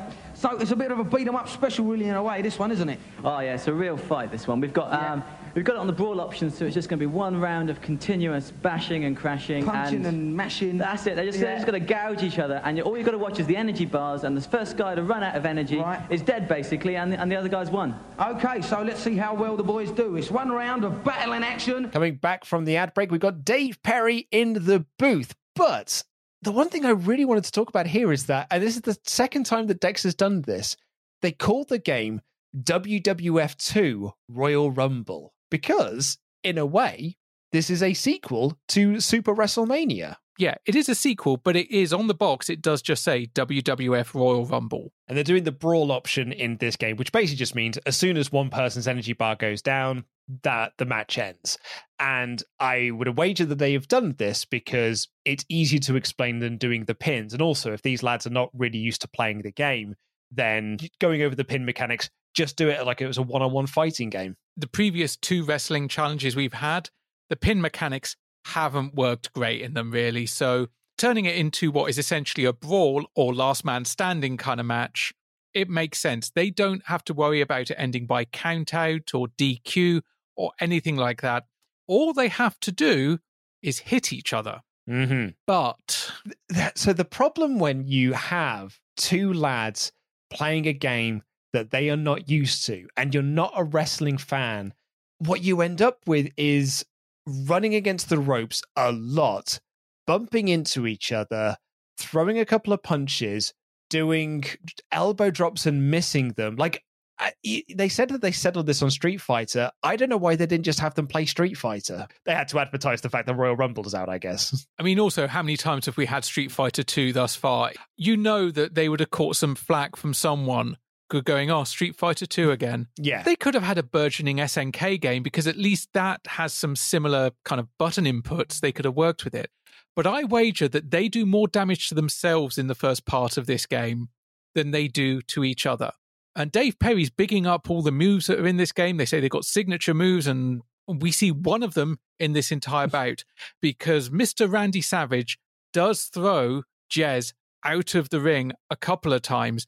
And on the second occurrence, when Jez's health is right down low, he gets on that top turnbuckle, he drops Randy Savage's elbow, and that was great because it didn't require any special button inputs. And clearly, he'd got enough of an idea of how the game worked to go, ah, okay, I can climb up and I can do moves Yeah. off the top rope. All he needs at that point is one punch, and Razor Ramon is down. However, he runs into the guardrail and knocks himself down. They both stand up. They both run into the guardrail, and Jez loses.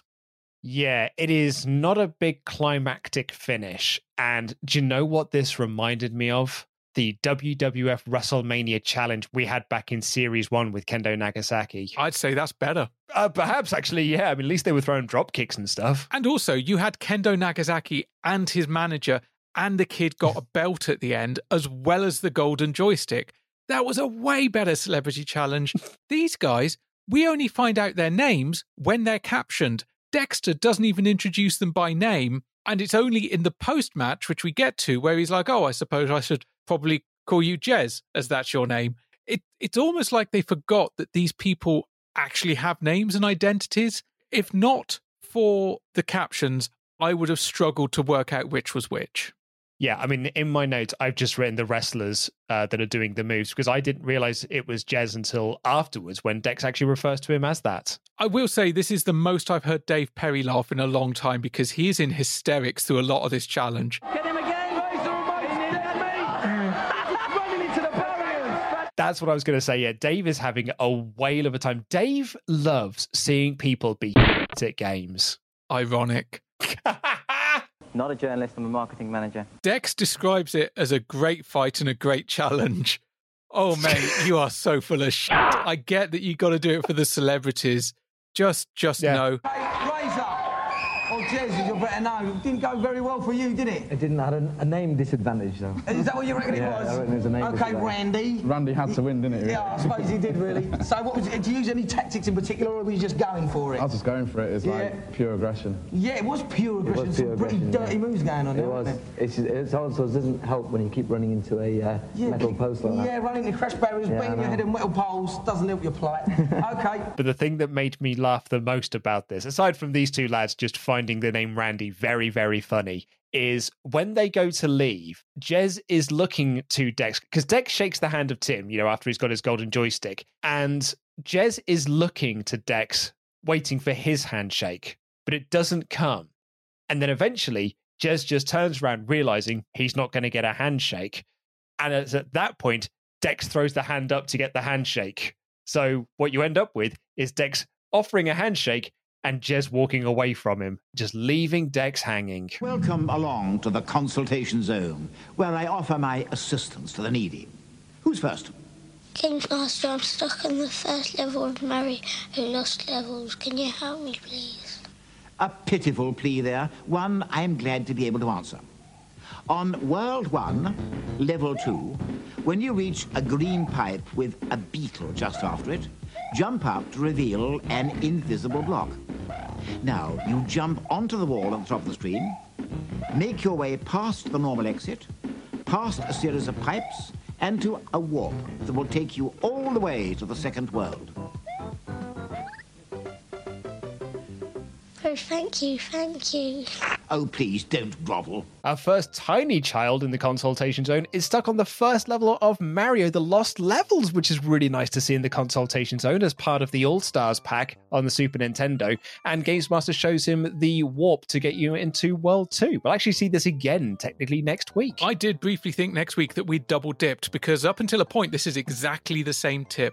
But yeah, uh, Mario the Lost Levels was the Japanese Mario 2 released on the floppy disk system, uh, considered too samey and too difficult for the American market. It is hard. Yeah, it, it's balls hard even now. Uh, Mario 2 for the American market was a reskinned Japanese game, which, like Final Fantasy Mystic Quest, was then re released back in Japan as Super Mario USA. Thickies edition. I've got a lot of time for the uh, American Super Mario 2 because I tell you what, for all the reskinning, that game does a lot to set up the artistic direction of the Mario series from that point onwards. And I think it's great.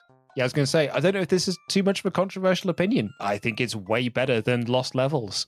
Lost Levels is fine, but it is just more the same. So while Mario 2 for the American audience got re-released back in Japan as Mario USA, Super Mario Bros. 2 the Famicom Disk Edition didn't get released in the Western world until the Super Mario All-Stars compilation on the Super Nintendo, which was a wonderful polished up way to play the first 3 Mario games or slightly later, the first 3 Mario games and Super Mario World on the same cartridge. Oh, it's a good that, and that's actually the pack that I've got. I, I bought my SNES secondhand many, many years ago, and that's the one I've got. It's the Super Nintendo that comes with All Stars Plus World. Oh, it's it's so lovely, and I actually I really like the art style that they did for those Super Nintendo re-releases.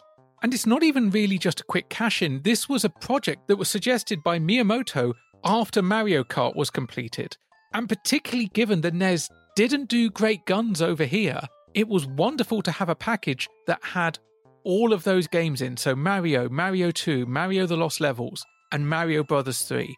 I mean, that's a four pack. That is a lot of hours Mhm. of gameplay. And the fact that it's still getting re released on the SNES channel for the Switch now just shows how good that collection still is. But as you'll see next week as well, we start on level 1 2. When you reach a green pipe with a beetle just after it, you jump up to reveal an invisible block. You then get on top of the wall at the top of the screen and you run. You run past the normal exit, you run past some pipes, and then you get a warp that will take you all the way to the second world. And that's how you know that Lost Levels is much crueler than Super Mario Brothers, its predecessor, because that sort of trick in Super Mario Brothers Original would have given you access to World 4. But here, on Lost Levels, it only takes you to World 2. But as we will find out next week, it's actually kind of a deception. It is. It's a red herring. It is a bit of a red herring. Hello, Games Master. Can you help me on the night mission of Jungle Strike, please? I am totally confused. Well, I can put you on the straight and narrow. At the start of the level, fly straight to the left-hand side of the map, where you'll find some huts. Shoot them all until you find the enemy general. Capture him, and he'll tell you the location of all ammo and fuel supplies in the level. This should make things much easier. Thank you. Bye. Bye-bye. Our second kid is stuck on the night mission for Jungle Strike. He's very confused by it. So basically, what you want to do is you want to head right over to the left hand side, blow up the huts, capture the general, and he'll tell you the location for ammo and fuel, which I'm going to presume is what the task is. Is that what the level is? I don't entirely know. I didn't really play Jungle Strike. I played Desert Strike. Desert Strike, that's a banger of a game. I remember really loving that. But Jungle Strike, I guess, was kind of more of the same. This is the Mega Drive version. It also came out on the SNES. It also came out for the PC, including a CD version that had kind of full motion video intros, which is kind of cool. And they didn't stop at Jungle Strike. There was more strikes to be had. We had Urban Strike, Soviet Strike, and Nuclear Strike. Ooh, yeah, the big guns. Literally. I mean, but that was the last one because really, where do you go after nuclear? Although, having said that, there was another one called Future Strike, but was redeveloped and that was released as Future Cop LAPD, which got rid of helicopters and replaced it with mechs. I can't find the Medusa Cave on the Mystic Quest for the Game Boy. Please help me. Right. If you've spoken to the boy in the town of Jadd, his clue as to its whereabouts is the mysterious phrase palm trees and eight. Now go to the oasis at the bottom left of the map, where you'll find a pool and two palm trees. Walk around the trees in a figure of eight and open sesame. The Medusa cave will magically appear. That's perfect. Thanks, Games Master. Well, perfection is what I strive for. Bye for now. I've, uh, I've not played Mystic Quest. I mean, it looks very much like Zelda, but I've not played it. And this game ties back to the game that we had in the review zone earlier because you had Final Fantasy Mystic Quest and then you had this one called Mystic Quest. And I forget which way it goes, but one of them was called Final Fantasy Adventure and then moved to Mystic Quest, and one was called Mystic Quest and moved the other way. Basically, they had two games with very similar names, and they realized that for the Western world, because, you know, we're stupid, they would have to mm-hmm. rename things. And so they did. This one was more positively received, perhaps because it was quite a deep game for the Game Boy. And whereas the earlier series definitely led on to the Mana series, this game is technically the first in the Mana series of games. This game is actually where it begins, although the series creator has said he doesn't consider Mana to be a series of games, but more a world which is illustrated and then can be explored through video games. So he sees Mana as a living world, and the games that occur there just occur there with it as its world. So it's more kind of like a universe rather than a Yeah. specific series. Well, that's enough hints and tips. It's time for our final challenge. What are we playing, Games Master? The final challenge for this evening is on Super Qbert for the SNES. Our bouncy young contestant has one minute to colour in an entire game pyramid. Watch out for bouncing balls getting in your way, and don't fall off the edge of the pyramid. Otherwise, the challenge is over. So if you're ready, hop to it. If you'd have asked me what games do you think will be in Series 3 of Games Master, I don't think I would have said the Super Nintendo version of Qbert. And it's not even that new. This game came out in 92. This challenge here is the most reminiscent of Series 2 Games Master that I have had from this series so far. I mean, I'm not going to disparage Qbert. It's a great game, but it doesn't scream sexy 16 bit times, does it? No, exactly. But it says a lot that here we are with this game. This game was released 10 years after the original. God knows how many iterations have been between the original and this. And one of the original creators is still involved. Jeff Lee, who did the character design and the graphics for the original game, did graphics for this game. So there is actually lineage. And I find that surprising because you'd have thought that either he'd have moved on or they just wouldn't have bothered. They'd have just said, Mm. okay, here's the sprites from the last five games, just copy those. One last thing to mention on Qbert before we get into the challenge itself is that he was, of course, one of the stars of the 2015 movie classic Pixels. No, I'm sorry, you broke up there. Couldn't couldn't get that. couldn't get that. God, fuck that movie. Just that movie. Okay, Steve, Super Qbert. Bit of a puzzle, bit of a laugh. Are you going to give us a puzzle or a laugh tonight? Neither of them, Dexter. No? No. Well, you look a bit puzzled, so let's go and have a laugh, yeah? Take your seat. But Dex says to Steve that Qbert is a bit of a puzzle, a bit of a laugh. Are you going to give us a puzzle or a laugh tonight, Steve? And Steve says neither. He's got all the enthusiasm for this challenge of Nigel Mansell, and I can't blame him. No, I can't either. Dex comes back with saying he thinks he looks a bit puzzled, so let's go and have a laugh. Good rescue, Dex. Genuinely good rescue because he didn't give you much to work with. Okay, joining me in the commentary box again tonight, we've got our old friend Tim Boone. How you doing? Not bad, Dex. Now, Super Qbert, it's um, an old classic, isn't it? Um, is this version very different from the original? Well, in fact, it's been improved in a lot of ways, but essentially it's very simple. You've got a guide, Bertie, he's the guy with the big nose, Right. around the cubes, colouring them different colours. Yeah. And there are some blobby bad guys that are going to try and stop you and change them back again. Okay. If Bert loses, he falls off. Steve's got three lives to, com- to convert every single cube. Right. And he's going to require every ounce of dexterity he's got. Dex Okay. Dex, that's what he needs to be. Let's hope he is. Yeah. Tim Boone is back in the booth. He says that this is an improvement of the uh, original game, of course. Talks about how he's got three lives and 60 seconds. And this is where I was like, okay, A, we may end up with a challenge here that does not have a golden joystick winner. But B, boy, howdy, does this feel like Series 1 and 2 of Games Master. You've got three lives, 60 seconds to get this many points. It feels like an old school challenge. Because this is essentially the same game that has been around since 1982, even if he's not played this version, that guy has played Qbert or a Qbert knockoff at some point in his life. And mm-hmm. he fills the entire one side of the pyramid right at the start of the challenge and then just decides to jump off it. It doesn't bode well. I think he was trying to jump onto that little disc thing, which would transport you across to the other side. I think that's what he was going for. I mean, if it's what he was going for, much like Pixels, he failed. Oh yeah, yeah, yeah. He he totally jumped off a cliff there, much like Pixels. Second Life, he does really well. He gets four fifths of the entire pyramid covered and then just mistimes a jump and ends up landing on a blob. Qbert dies. We're on to the third life, and he only has three cubes left to cover, and he only has three cubes left to color, and he does it. And there's 26 seconds left on the clock. Yeah, he had 60 seconds to complete this challenge, and he did it in just over 30 seconds. It was, I mean, I don't know what to say about it. Like, he, he just did it. Yeah, it was boring. The stakes were not high enough. Make it a 45 second challenge. That would have been a bit more tense.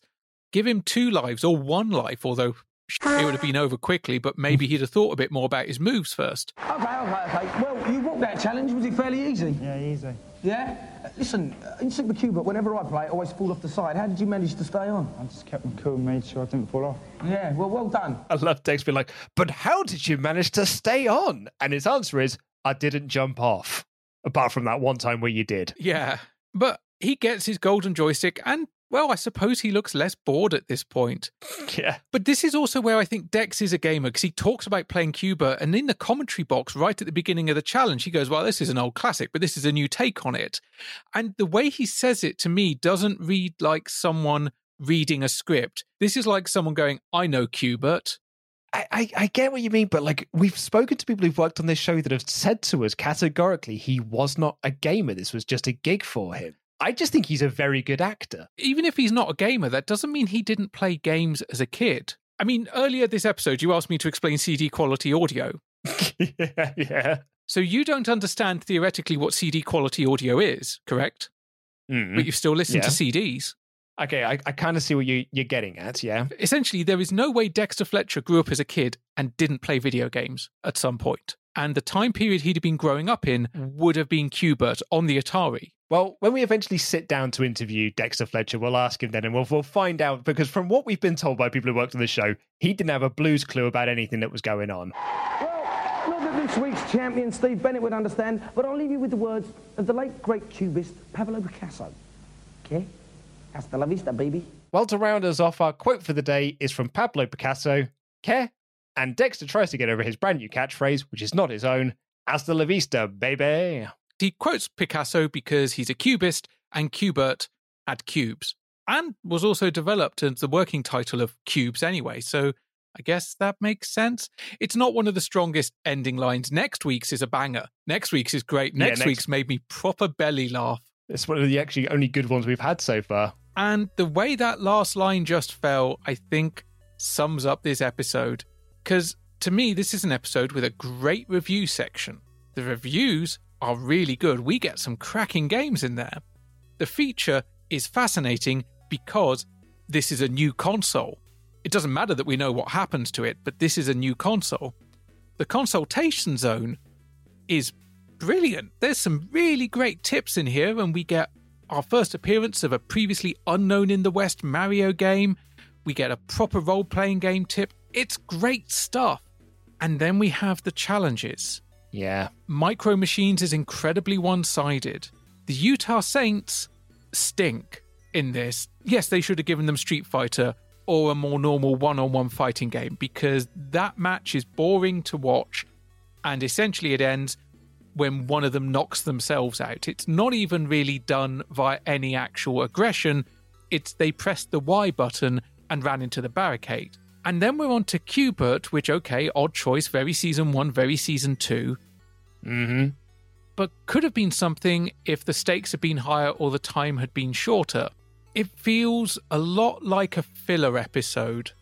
Yeah. And I'm not saying we haven't had them on previous seasons, but this is not a good feel for this episode.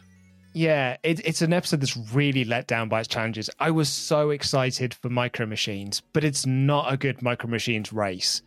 And the Royal Rumble match is yeah, as you say, boring. It is just it's two people falling over each other and falling over themselves for what feels like a long time. And the Qbert challenge is over in 30 seconds. There's no real drama to any of the challenges. And yeah, I think you're right. It does it feels like a filler episode. It's the first boring episode we've had of series 3 so far. I think it's the first time where an episode has really been dragged completely down by the challenges. And it, yeah, it pains me to to say it. It's just not a good episode. And also because some people will be going, aha, it's not Dex's fault. It's not the commentator's fault. Either the games aren't great choices, the challenge parameters aren't right, or the competitors aren't great competitors. You could probably tweak any one of those three and fix things. Utah Saints put them on a one on one fighting game. Micro Machines mix up the competitors so we have a bit more of an equal fight. Qbert, shorten the time, lower the lives, do something to increase attention. It feels sloppy. Hmm. If they're recording for the most part the episodes in some sort of order, bar things like the Gladiators Challenge and whatnot, this feels like a leftovers kind of thing. While two of the three games are relatively new, Micro Machines and Royal Rumble, Qbert, just the hell? That that that is a holdover from the previous iteration of this show. Um, I, I I can't score this one that highly. As much as I loved the review zone, as much as I loved seeing RoboCop versus the Terminator and Lost Levels in the consultation zone, I'm struggling to even get to the 70% mark because I really did not like the challenges. I'm actually thinking it's going to be as low as 68%. I'll be honest, without the consultation zone, without the reviews, and without the feature, this would be sub 50% for me. It's one of the worst episodes we've had so far. But, and it's written in my notes here, I too am at 68%. But that is going to do it for this episode. Thank you so much for listening. Please do consider giving us a rating and a review if you're listening on Apple Podcast. And you can find us on Twitter at UnderConsolePod, on Instagram at under.console, and you can send us an email to feedback at underconsultation.com. Or if you like your feedback a bit real time, a bit more interacty, interacty, is that a word? It is mm-hmm. now. It is now. You can join us on our Discord where they're chatting about games, they're chatting about boss fights, we're chatting about the huge shade that was thrown at Luke by its other half while playing Jedi Fallen Order on the PS4. And yeah, it's a great little community to hang out in. We've got lovely people. We've had a few new joinees this week. So find our details on our social media in the show notes and come and join us. And if you want to support this podcast monetarily, you can do so over at patreon.com forward slash under console pod. If you back us at the £5 amount, you will get next week's episode right now, one week early and ad free. And if you back us at the £10 amount, you get a little bit extra. Ash, what does that include? That includes apparently me creating hand gestures for your entire Patreon spiel and kind of doing an interpretive dance in the background. But it also includes a mug, it includes stickers, it includes badges, it includes retro Power Rangers trading cards. These are vintage 1994, so they are the original Power Rangers cast and they are fantastically dated. you also get a £5 discount voucher, which gives you £5 off of our first t shirt, which can be bought along with other mugs other stickers, and other badges on our website under consultation.com. Shout out to those £10 backers Robert, Jamie, Matt, Phil, Simon, Nick, Sean, Adam, Cliff, Adam, Rich, Gordon, William, and Misha. Thank you all so much. You all rule, just as every single person listening to this podcast does. That is going to do it for episode six of series three of Games Master. We will be back in seven days' time with episode seven that's going to feature more great graphics that you'll ever see in your life. So take care, everyone. Hasta la vista, baby.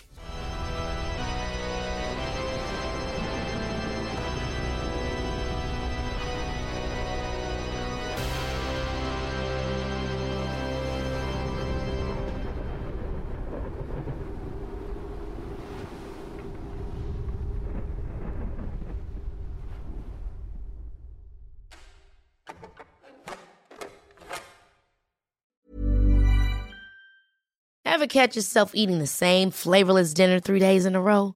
Dreaming of something better? Well, HelloFresh is your guilt free dream come true, baby. It's me, Keke Palmer.